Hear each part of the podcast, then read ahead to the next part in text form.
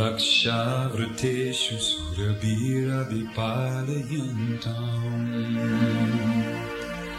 लक्ष्मीसहस्रशतसम्भ्रमसेव्यमानम् सहस्रशतसम्भ्रमसेरम गोविन्दमारिपुरुषं तमहं जाने। गोविन्दमारिपुरुषम् तमहम् Vijami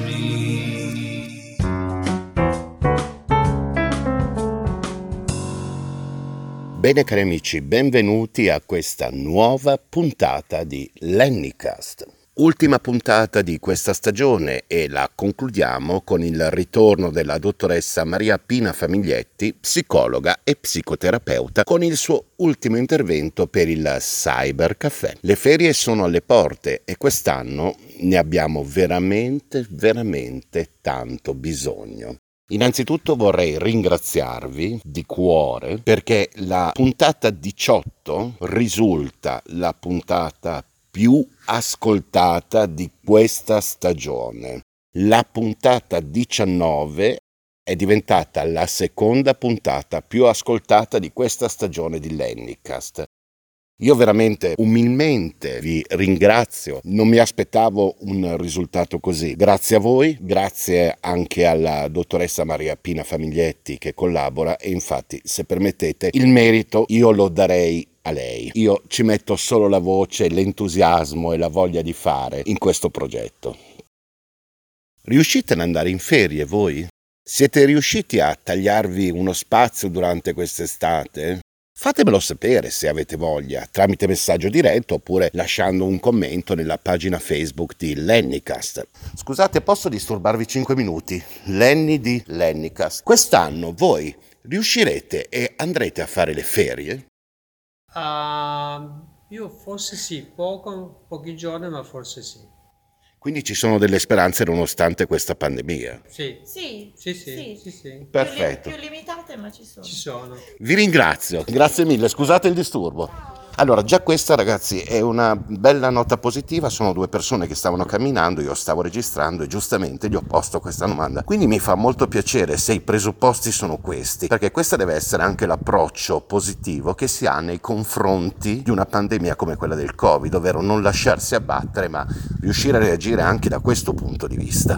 Quindi io direi di iniziare immediatamente con un bellissimo brano. Now, here comes the music.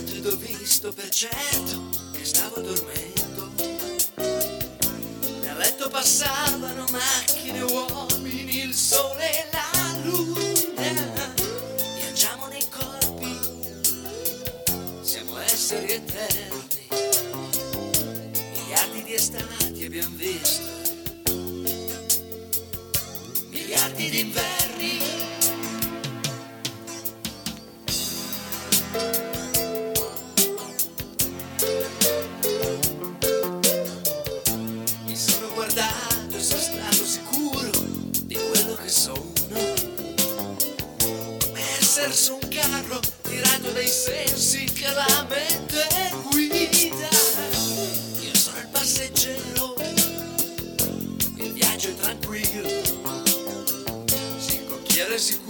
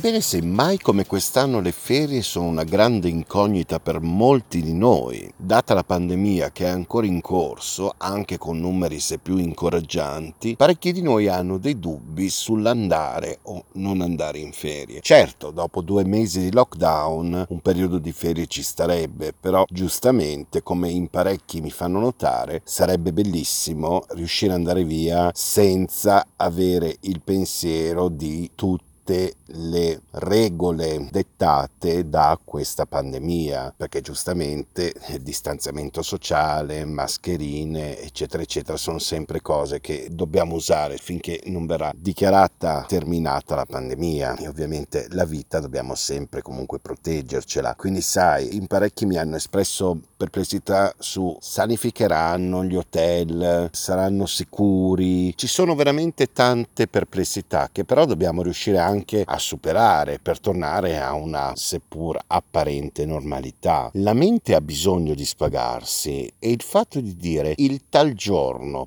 parto, stacco la spina e me ne vado, è una cosa bellissima. Quindi io invece mi auguro che in parecchi di voi che mi state ascoltando abbiate l'occasione, l'opportunità, appunto come hanno detto i signori che abbiamo incrociato a inizio puntata, di andare via, anche se pochi giorni, ma di andare, perché comunque bisogna veramente riuscire a rilassarsi, ma con attenzione. Se lo si fa con una certa accortezza, secondo me possono venire fuori anche delle ferie molto interessanti interessanti e anche rilassanti. L'importante è comunque stare attenti. Noi invece di Lennycast abbiamo ancora questo mese davanti, dopodiché ci prenderemo anche noi una pausa che ci porterà fino all'inizio dell'autunno, quando riprenderà la seconda stagione di Lennycast. Ma tranquilli, non abbiate paura, anche ad agosto non vi lasceremo soli. Vi sto preparando alcune sorpresine per il mese d'agosto, qualcosa di leggero, qualcosa di, di estivo, qualcosa che sa un po' di cocco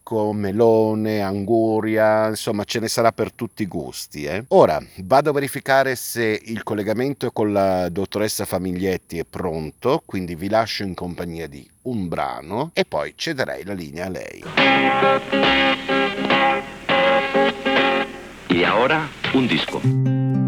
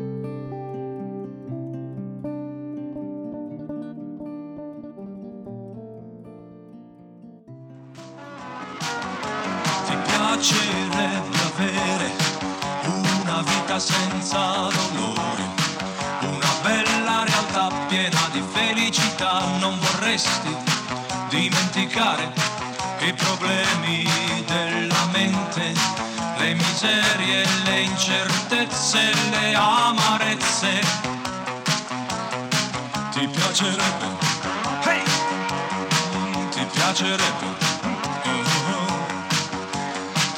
Ti piacerebbe avere una perfetta conoscenza di chi sei e capire la vita, dare un calcio all'ignoranza.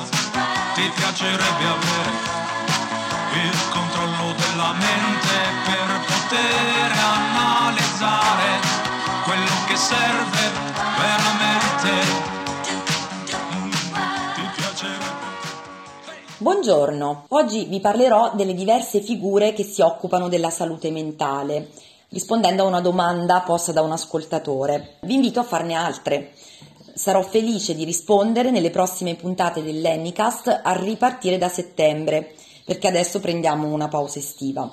Sono molto contenta di rispondere a questa domanda perché mi dà l'occasione di fare chiarezza sul mondo della psicologia, chiarire formazione e funzione dei diversi professionisti che vi operano e mi permette di sfatare alcuni pregiudizi che ancora esistono sulle professioni psicologiche. Spesso c'è confusione nella definizione delle varie figure che si occupano di salute mentale. Tuttavia, se si sta cercando aiuto o si vuole consigliare di rivolgersi ad una di queste figure, è bene conoscere la differenza tra le offerte professionali. Di solito si usano informalmente termini come terapeuta o terapista che non indicano necessariamente una specifica professione. Molte professioni utilizzano questi termini terapista o terapeuta, ma terapista o terapeuta possono essere uno psicologo, uno psichiatra, uno psicoterapeuta, un fisioterapista, un counselor professionista o persone che non sono in possesso di un titolo di studio riconosciuto legalmente e che pertanto si occupano di terapie non convenzionali oppure, nel peggiore dei casi, assumono funzioni terapeutiche e usano tecniche di cura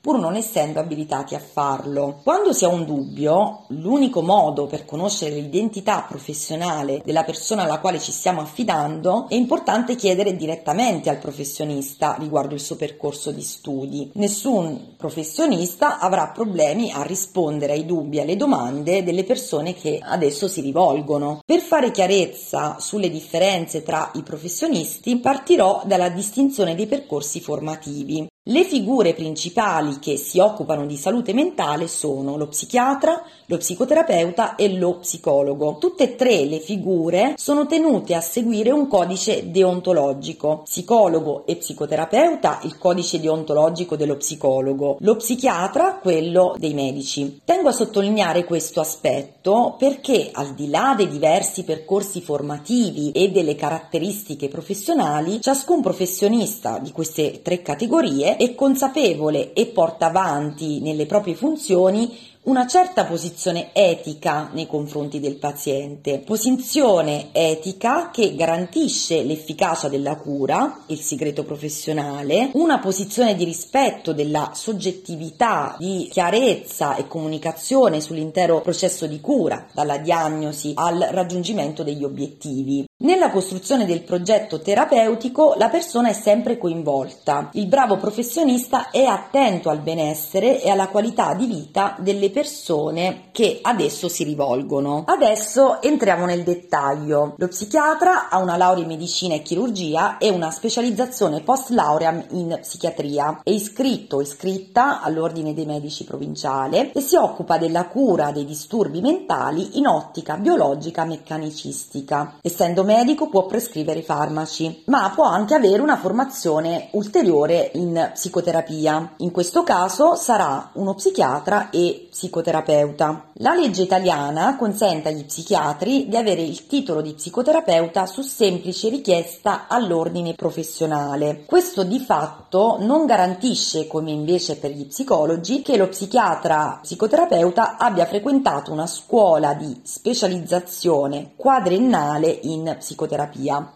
Lo psichiatra, anche psicoterapeuta, si occupa dei disturbi psicopatologici sia mediante psicofarmaci che attraverso il colloquio clinico, i test e altre tecniche non farmacologiche. Come per lo psicoterapeuta, i metodi e gli strumenti terapeutici cambiano a seconda dell'approccio o orientamento scelto dal professionista. Lo psicologo ha una laurea in psicologia, ma per ottenere titolo di psicologo, oltre alla laurea, deve aver svolto un anno di tirocinio e poi superato l'esame di Stato per l'abilitazione professionale. Quindi lo psicologo per svolgere le sue funzioni deve essere regolarmente iscritto all'albo professionale dell'Ordine degli Psicologi alla sezione A, ai sensi dell'articolo 7 della legge del 18 febbraio del 1989, numero 5 56. Ogni psicologo quindi ha un numero di iscrizione identificativo all'albo ed è possibile verificare se lo psicologo o lo psicoterapeuta che consultiamo sia regolarmente iscritto sull'albo nazionale del sito del Consiglio nazionale dell'Ordine degli Psicologi.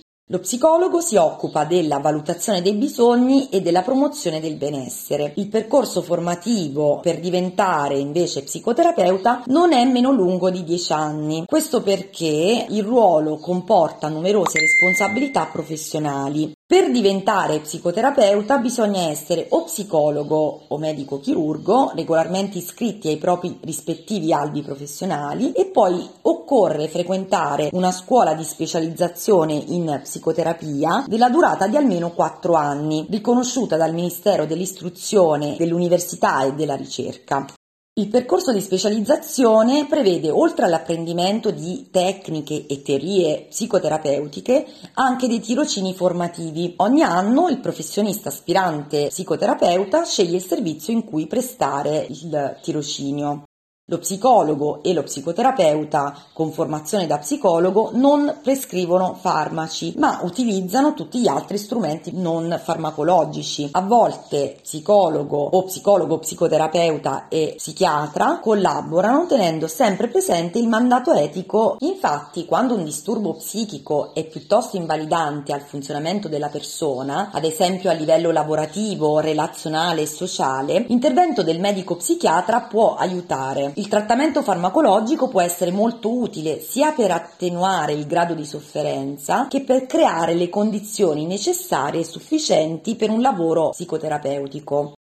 Quest'ultimo agirà sulla riduzione della sofferenza mediante il lavoro sui meccanismi comportamentali e psichici che causano il problema. In questo caso lo psichiatra e lo psicoterapeuta lavorano simultaneamente sul disagio psichico, ciascuno con la propria competenza e in un'ottica di integrazione corpo-mente. Psichiatra ristabilendo l'equilibrio fisiologico, psicoterapeuta ristabilendo l'equilibrio psicologico. Ad esempio, nel caso di una grave depressione, lo psichiatra somministrerà una terapia farmacologica che vada a limitare la tristezza depressiva o l'eventuale ideazione suicidaria, mentre lo psicologo o psicoterapeuta lavorerà con il paziente per riconoscere, costruire risorse di crescita del paziente e rintracciare le cause di insorgenza del disagio per poterle poi superare. Tengo ad evidenziare che purtroppo l'uso degli psicofarmaci viene fatto anche in situazioni in cui non sarebbe necessario e eh, di solito la prescrizione in questo caso non avviene da uno psichiatra o meglio la problematica potrebbe essere risolta solo con un approccio psicologico. Se il sintomo viene spento ma non si lavora sull'origine, avrà sempre una ragione per insorgere nuovamente. Per sapere se il nostro disagio psicologico, per essere risolto, necessita del supporto di una cura psicofarmacologica, è bene rivolgersi ai professionisti della salute, psichiatra, psicologo e psicoterapeuta che sapranno considerare, con la collaborazione del paziente, quale sia la cura più adeguata al problema in quello specifico momento.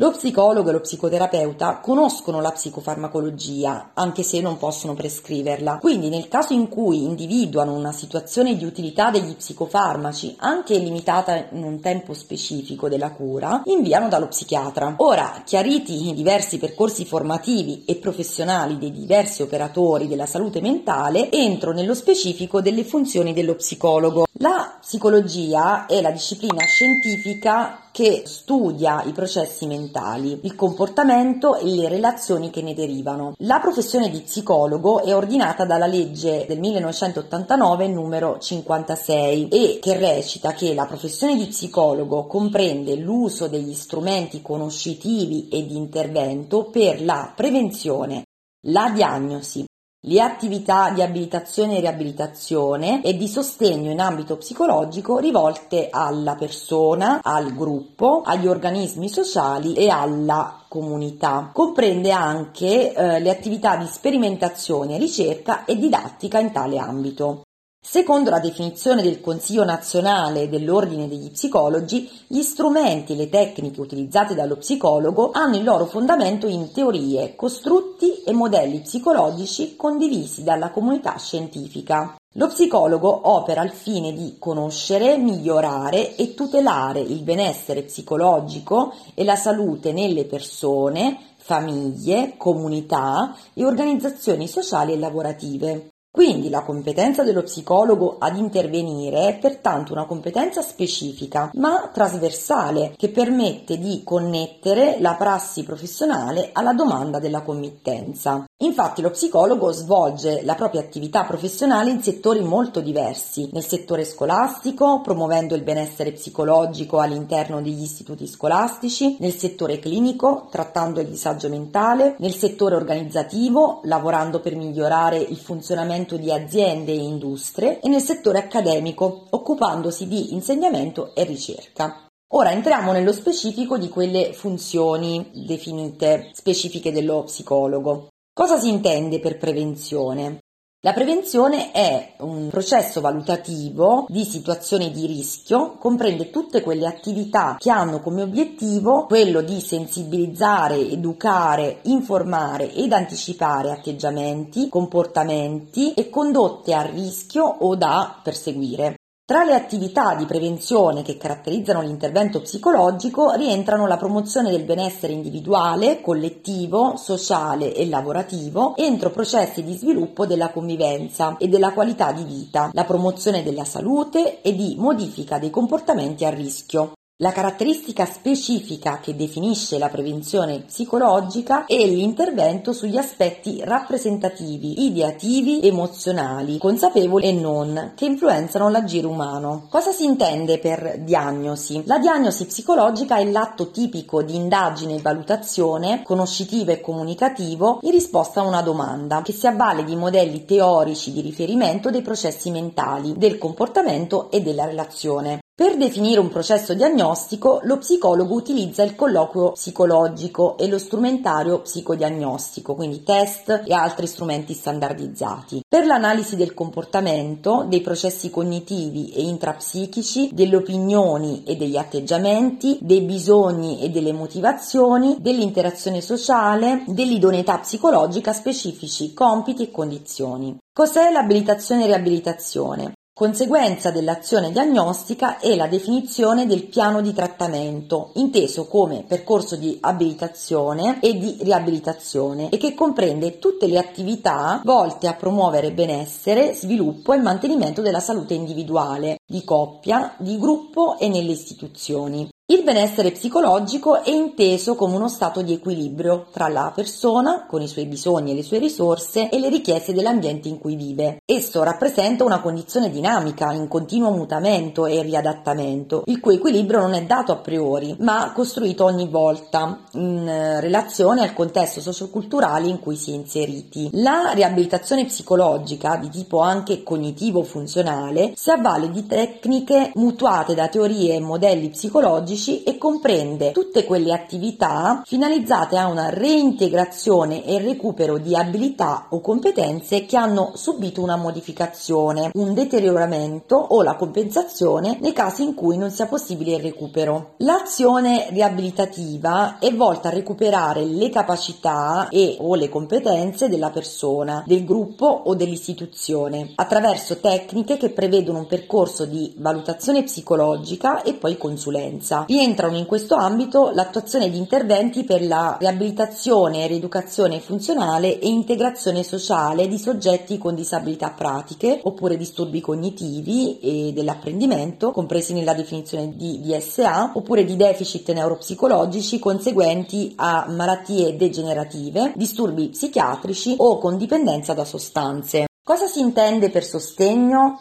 Il sostegno psicologico è una funzione di tipo supportivo per la tenuta delle condizioni di benessere della persona, del gruppo o di un'istituzione. Il sostegno psicologico si realizza quindi in tutti quei casi entro i quali si ritiene opportuno garantire continuità e contenimento a una certa condizione. Il sostegno psicologico può ad esempio seguire ad un intervento riabilitativo con il fine di rinforzare e solidificare i risultati ottenuti ed è opportuno in quelle condizioni irreversibili e o croniche entro le quali si svolge un'importante funzione di contenimento e tutela. Ad esempio si pensi alle patologie degenerative, anche per coloro che le vivono indirettamente. Il sostegno psicologico è un intervento il cui obiettivo è il miglioramento della qualità di vita dell'individuo e degli equilibri adattivi in tutte le situazioni, sia di salute che di malattia, nelle quali ciò si rivela opportuno sviluppando e potenziando i suoi punti di forza e le sue capacità di autodeterminazione e che necessita della stesura del bilancio delle disabilità delle risorse, dei bisogni e delle aspettative del soggetto, nonché delle richieste e delle risorse dell'ambiente. Il sostegno psicologico realizza interventi diretti e mirati a ottimizzare ogni tipo di relazione affettiva, adeguando la percezione del carico delle responsabilità e sviluppando le reti di sostegno e di aiuto nelle situazioni di disabilità o disagio psichico.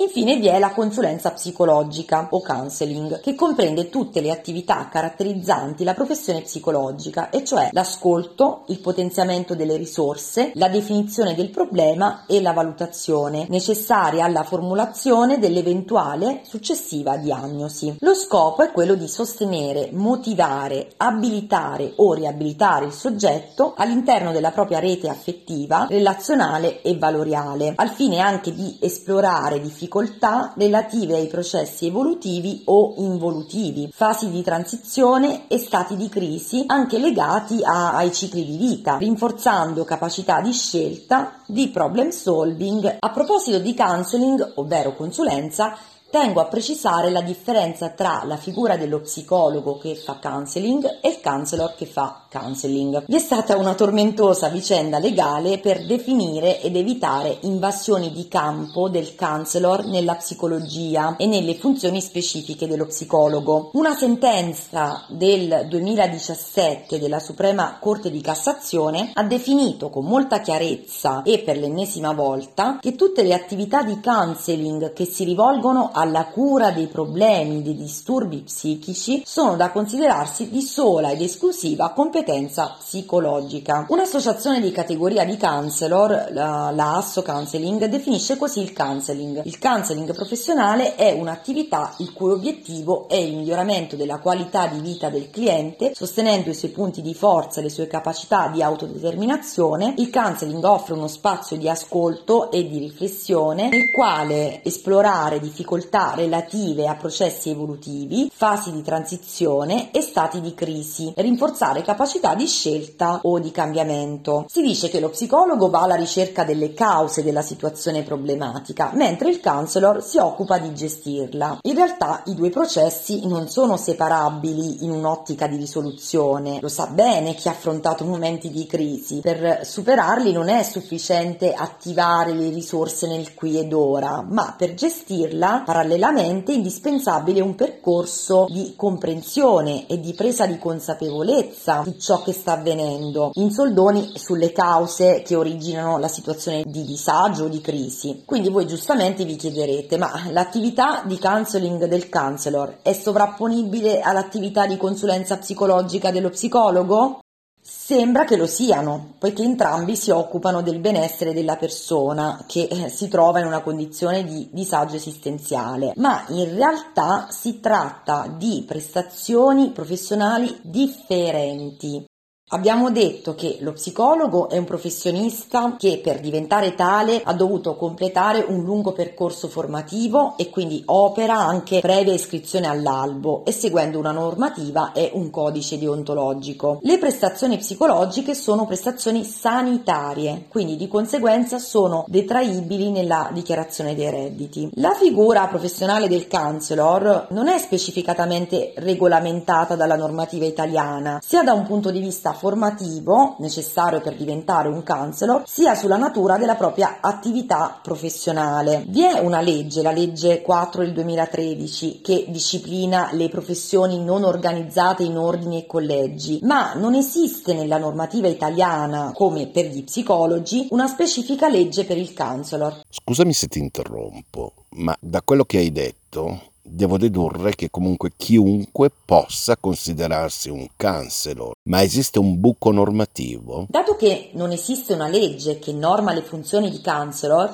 nelle moltissime definizioni sicuramente emerge che il counselor deve avere le capacità relazionali utili ad una persona in un momento di difficoltà. Uso non a caso difficoltà perché non si parla mai di psicologia, di psiche né tantomeno di disturbo mentale. In quel caso il counselor farebbe un'invasione di campo nella professione di psicologo, secondo la normativa vigente. Lo psicologo e lo psicoterapeuta sono le uniche figure professionali autorizzate autorizzate ad occuparsi di psicologia e di disagio psichico. Lo psicologo però, oltre all'attività di consulenza tipicamente psicologica, che è differente abbiamo detto rispetto a quella del counselor, fa anche altre attività che proprio il counselor non può fare e dove quindi non c'è, non si crea questa ambiguità. Mi riferisco alla somministrazione dei test, al redigere certificati e relazioni sul trattamento effettuato e sulla diagnosi rilevata o effettuare perizie psicologiche. Ora, chiarita la differenza tra psicologo e counselor, passo alla distinzione tra la figura dello psicologo e quella dello psicoterapeuta. Come ho detto prima, lo psicoterapeuta, se psicologo, può assumere le funzioni psicologiche che ho descritto e in più può effettuare trattamenti di psicoterapia. L'attività di psicoterapia è rivolta alla risoluzione dei sintomi e delle loro cause, conseguenti a psicopatologia, disadattamenti, sofferenza. Il modo in cui si manifesta un disagio psicologico, ossia i sintomi, sono moltissimi e tendono ad organizzarsi sotto forma di disturbi psicologici riconoscibili e tipici. Tuttavia essi sono contestualizzati nella storia soggettiva del paziente. Il trattamento psicoterapeutico si basa proprio sull'interazione tra lo psicoterapeuta e un paziente, una famiglia, una coppia o un gruppo. È atto esclusivo solo di chi possiede la specializzazione in psicoterapia. Ora, la distinzione tra psicologo e psicoterapeuta sembra netta, ma nella realtà i confini delle due professioni sono oggetto di contenzioso. Lo psicologo infatti è legalmente abilitato a utilizzare strumenti di intervento per la riabilitazione in ambito psicologico, che sembra essere molto simile alla funzione psicoterapeutica. Una distinzione però può essere fatta sulla base della profondità del lavoro di consulenza di uno psicoterapeuta rispetto a quello dello psicologo. Senza dubbio il percorso formativo più lungo dello psicoterapeuta dovrebbe e generalmente è garanzia di una maggiore preparazione. La formazione quadrennale in in psicoterapia con tesi finale permette allo psicoterapeuta di formarsi in modo più approfondito sulla psicopatologia e sull'uso di specifiche tecniche terapeutiche di intervento che non possono essere usate dagli psicologi. Sicuramente lo psicologo che non sia specializzato e abilitato alla psicoterapia non può trattare disturbi psicologici o psichiatrici. In ambito clinico può fare diagnosi e suggerire adeguati percorsi di trattamento. Può inoltre inoltre offrire consulenza e supporto psicologico a tutti coloro che presentino un disagio o un problema. L'importante è che esso non si configuri in sintomi di un disturbo psicopatologico. Quello di psicoterapeuta è dunque un titolo legale aggiuntivo rispetto a quello di psicologo o medico che garantisce questa formazione. Infatti si dice psicologo e psicoterapeuta o medico e psicoterapeuta. La psicoterapia utilizza conoscenze teoriche sul funzionamento miglioramento dell'essere umano dal punto di vista psicologico. Le metodologie o conoscenze pratiche sono gli strumenti di intervento tra i quali il colloquio clinico e l'analisi dei sogni, ma ce ne sono anche altre. La cassetta degli attrezzi di conoscenze teoriche e pratiche di ciascun psicoterapeuta cambia a seconda dell'approccio psicoterapeutico che questi segue e a seconda dello stile soggettivo, ovviamente, sempre nel rispetto dell'etica psicoterapeutica. C'è una grande varietà di scuole di specializzazione,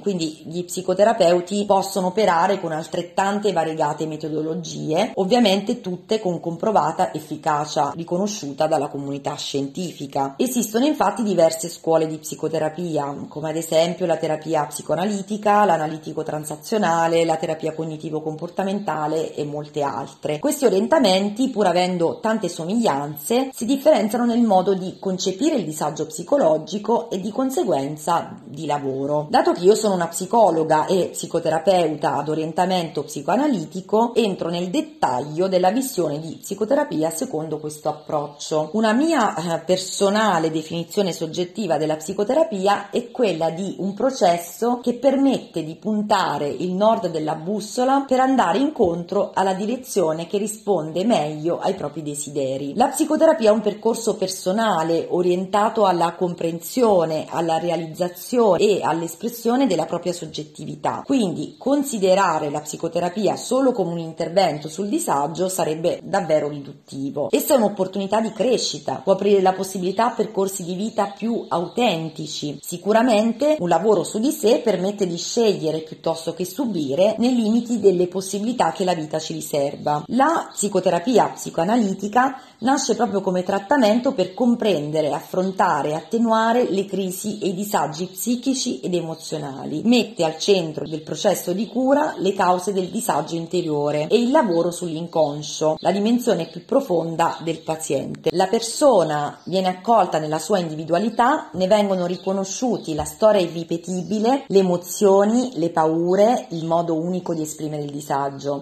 Pertanto nella terapia non c'è una sola ricetta, almeno nell'orientamento che io ho scelto. Nella pratica professionale preferisco focalizzarmi su come ciascuno esprime i sintomi, il proprio malessere, le proprie difficoltà relazionali, i propri vissuti di smarrimento e di difficoltà decisionale, piuttosto che inquadrare la persona in un'etichetta diagnostica. Di conseguenza metto sempre in primo piano la parola della persona a cui offro uno spazio d'ascolto. Il processo di cura prevede dei colloqui preliminari che hanno come obiettivo quello di definire il problema e di condividere con il paziente il progetto terapeutico più adatto. Chi richiede il mio aiuto è sempre coinvolto nel percorso, poiché è indispensabile che il paziente giochi un ruolo attivo. Y ahora, un disco.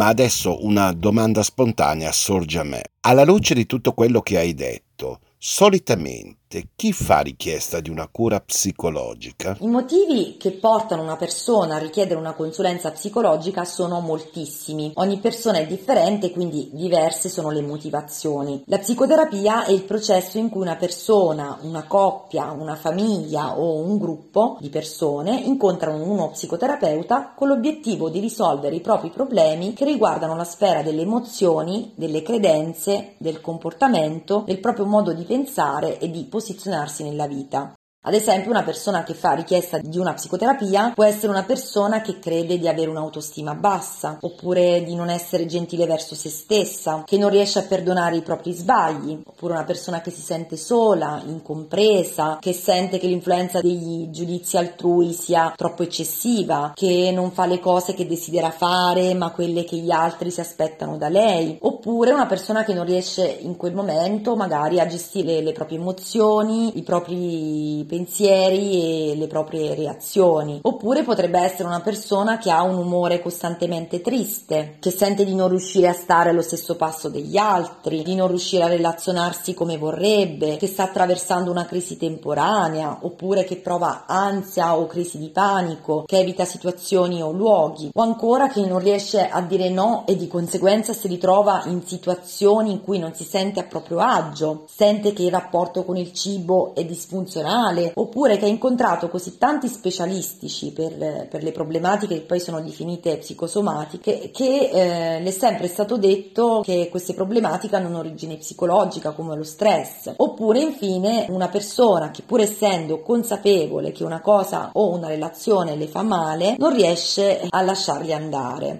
Di frequente le persone che arrivano a fare richiesta di psicoterapia si sono rese conto che il loro malessere interferisce nella quotidianità hanno già pagato un costo emotivo per il loro malessere. Ovviamente questo, eh, queste potrebbero essere delle motivazioni che portano un adulto a fare richiesta di psicoterapia. Diverso è per i bambini, dove eh, la richiesta parte dagli adulti di riferimento, insegnanti e genitori che osservano delle problematiche comportamentali o dei sintomi che si esprimono attraverso il corpo, si rivolgono al professionista per comprendere i motivi che portano il bambino o la bambina a esprimere il disagio.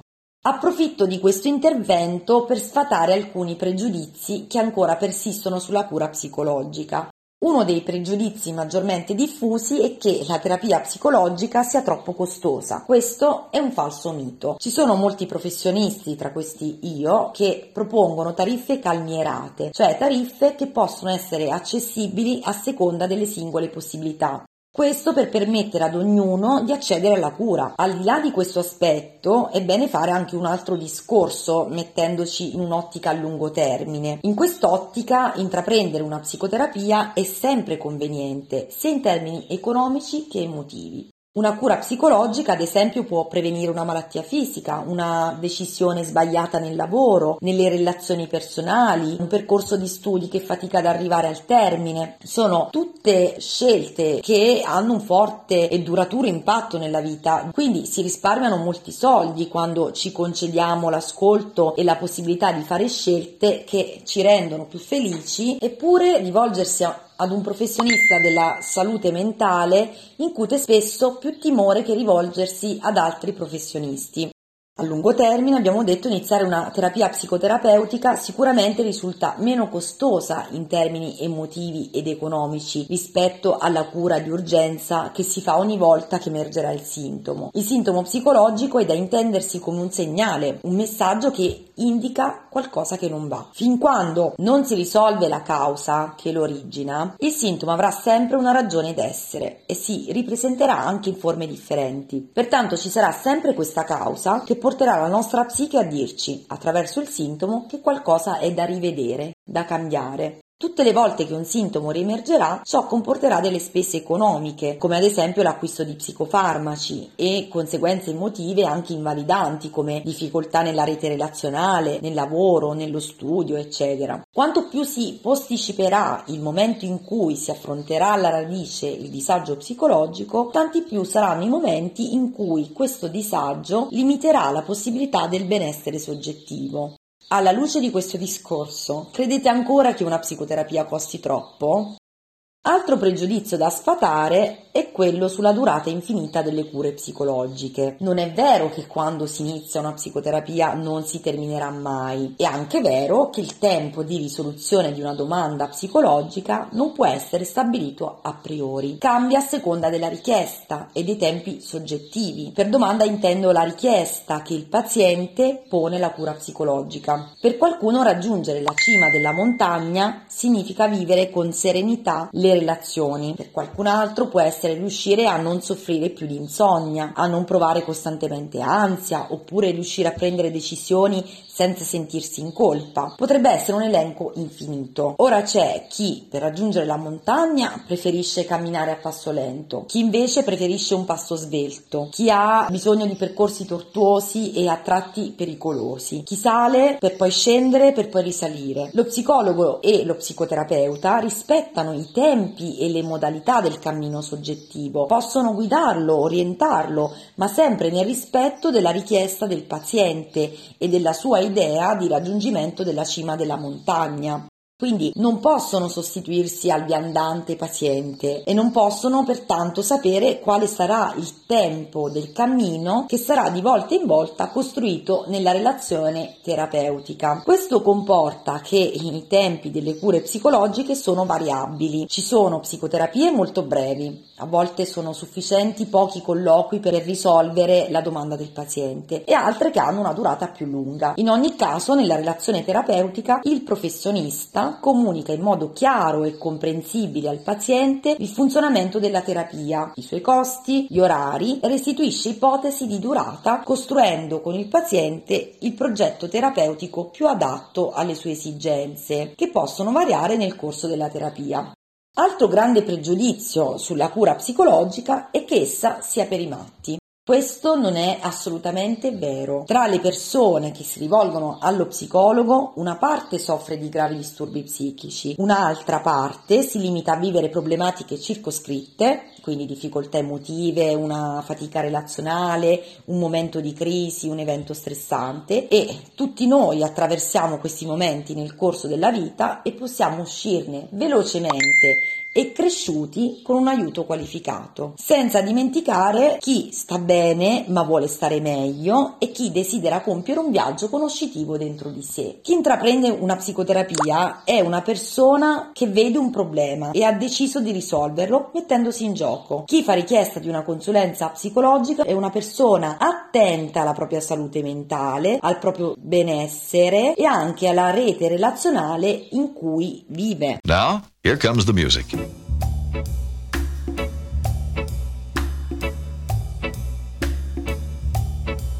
A tall and tan and young and handsome, the boy from Ipanema goes walking, and when he passes each girl he passes goes ah. When he walks, he's like a samba that swings so cool and sways so gentle that when he passes each girl he passes goes ah. Oh, but I watch him so sadly. How can I tell him I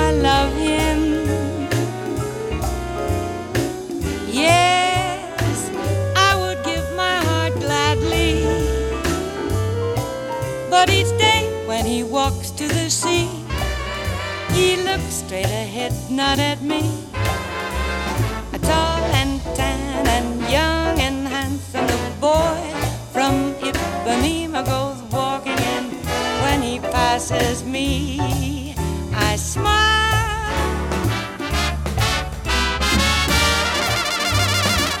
Oh, I watch him so sadly.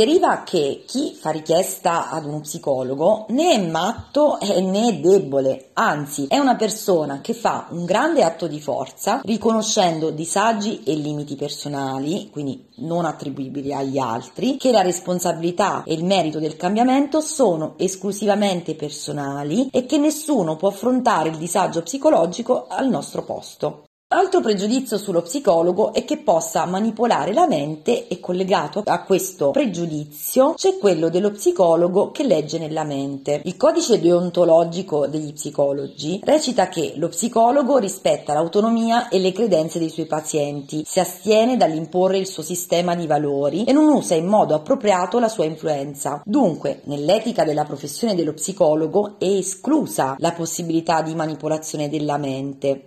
Lo psicologo sostiene il paziente nel processo di ricerca del proprio vero sé, ossia quello che davvero il paziente ha a cuore, i suoi valori, i suoi desideri, le sue passioni. Lo psicologo non legge nella mente delle persone che incontra, ma ascolta empaticamente la sua storia. Attraverso l'ascolto e l'intervento professionale guida la persona all'espressione dei nodi significativi della propria esperienza per comprendere e modificare ciò che causa disagio. Pertanto non ha la sfera di cristallo né tantomeno poteri sovrannaturali, ma attraverso una lunga formazione su tecniche di intervento, teorie e lavoro su di sé, crea la possibilità di fare spazio all'altro. Può, con il ruolo attivo del paziente, aiutare la persona ad essere maggiormente consapevole dei propri modi di sentire, pensare ed agire e migliorare la propria qualità di vita definendo opportunità più costruttive. Altri motivi che bloccano le persone nella richiesta di aiuto psicologico è la credenza che se si è fatti in un certo modo non si possa cambiare e di conseguenza che non si possono quindi risolvere i problemi parlando. Spesso le persone credono che si è destinati ad essere in un certo modo e di conseguenza a ritrovarsi sempre nelle stesse situazioni che causano loro malessere. Invece, quasi sempre abbiamo la responsabilità dei nostri comportamenti e il potere di gestire le nostre reazioni. Ora, a volte si percepisce di non avere il controllo del nostro comportamento, si sente di subire un po' le vicende sfortunate che ci accadono, ma il lavoro psicologico permette di conoscersi meglio e modificare ciò che ci risulta scomodo nelle nostre ripetizioni comportamentali e di pensiero. Vi siete mai accorti di quanto una parola ha avuto effetto sulla vostra emotività? Vi è mai capitato di sentirvi riconosciuti con la parola gentile di un amico o di un'amica? Oppure di sentirvi tremendamente feriti o arrabbiati dopo che il vostro interlocutore ha detto una determinata frase? Scommetto proprio di sì. La parola quindi ha un forte potere emotivo e trasformativo, non si limita a rappresentare qualcosa, ma la costruisce. Perché questo non dovrebbe succedere proprio in una psicoterapia che è per eccellenza la cura basata sulla parola? Altro mito da sfatare è la convinzione che il nostro dolore non possa essere compreso da qualcun altro. Ecco, questa percezione spesso è una di quelle condizioni che alimenta il disagio. Pensare che nessuno possa comprenderci è essa stessa causa di malessere. Magari lo psicologo a cui ci rivolgiamo non ha mai vissuto in prima persona ciò che porta uh, il malessere a quella specifica persona, no? Ma è un professionista che usa l'ascolto empatico si mette nei panni dell'altro e questo gli permette di sentire con il paziente i vissuti dei quali sta parlando. Oltre all'empatia, lo psicologo e lo psicoterapeuta ovviamente si formano continuamente e possono utilizzare l'esperienza lavorativa per accogliere le nuove richieste di ascolto che di volta in volta arrivano al loro orecchio professionale ed empatico. Infine, ultima credenza da mettere in discussione è quella che se si hanno amici che ascoltano è inutile andare dallo psicologo a raccontare i propri problemi. Ora, avere degli amici che ascoltano ed aiutano è un valore aggiunto nella vita di ognuno di noi, meno male che ci sono, ma il rapporto con un professionista della salute mentale è diverso rispetto a un rapporto di amicizia. Lo psicologo non è coinvolto nelle dinamiche affettive del paziente, pertanto è obiettivo, al di fuori delle parti, non giudica il paziente e dunque può ascoltare qualsiasi cosa senza che il racconto modifichi equilibri relazionali del paziente nella sua vita quotidiana. Inoltre la psicoterapia è un luogo protetto dove sono centrali da parte del professionista il non giudizio e l'accoglienza incondizionata dell'essenza della persona. Un amico invece può essere così coinvolto emotivamente da perdere la propria lucidità. Uno psicoterapeuta che abbia fatto un lavoro su di sé diventa capace di accorgersi e di mettere da parte le proprie questioni personali quando queste si attivano nel rapporto col paziente. Un amico nell'aiutare una persona che si trova in un momento di disagio, specie se grave, può facilmente perdere il proprio equilibrio emotivo, smettere di riflettere e intervenire impulsivamente, rischiando anche di creare effetti controproducenti sullo stato emotivo dell'amico. Nella relazione tra psicologo e paziente, lo psicologo è concentrato sul paziente e il paziente su se stesso. Questo posizionamento garantisce che si crei uno spazio in cui si possono riconoscere e cambiare le dinamiche che non vanno bene. Infine, lo psicologo ha una formazione teorica e tecnica necessaria ad affrontare problematiche strutturate. Y ahora, un disco.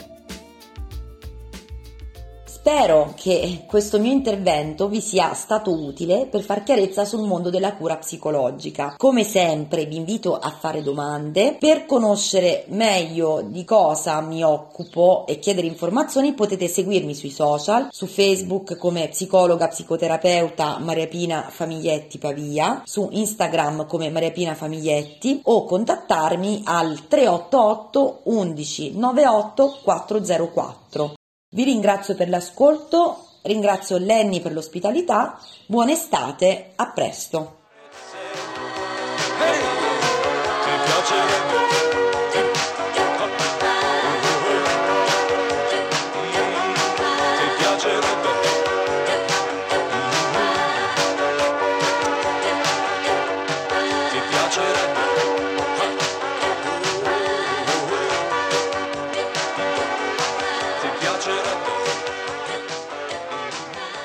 Bene cari amici, questa puntata di Lennycast si conclude qui e si conclude anche la prima stagione di questo programma. con un po' di tristezza, non la nascondo. Mi dispiace lasciarvi fino a quest'autunno, ma non vi preoccupate che per agosto ho un paio di ideuzze in testa, quindi non vi lascerò soli. Vorrei ringraziarvi per l'ascolto di tutte le puntate di questo programma e di questa prima stagione.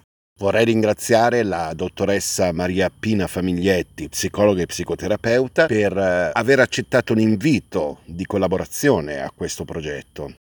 E come sempre io vi offro i miei più rispettosi omaggi e vi do appuntamento a inizio autunno con la nuova serie di Lennycast. Hari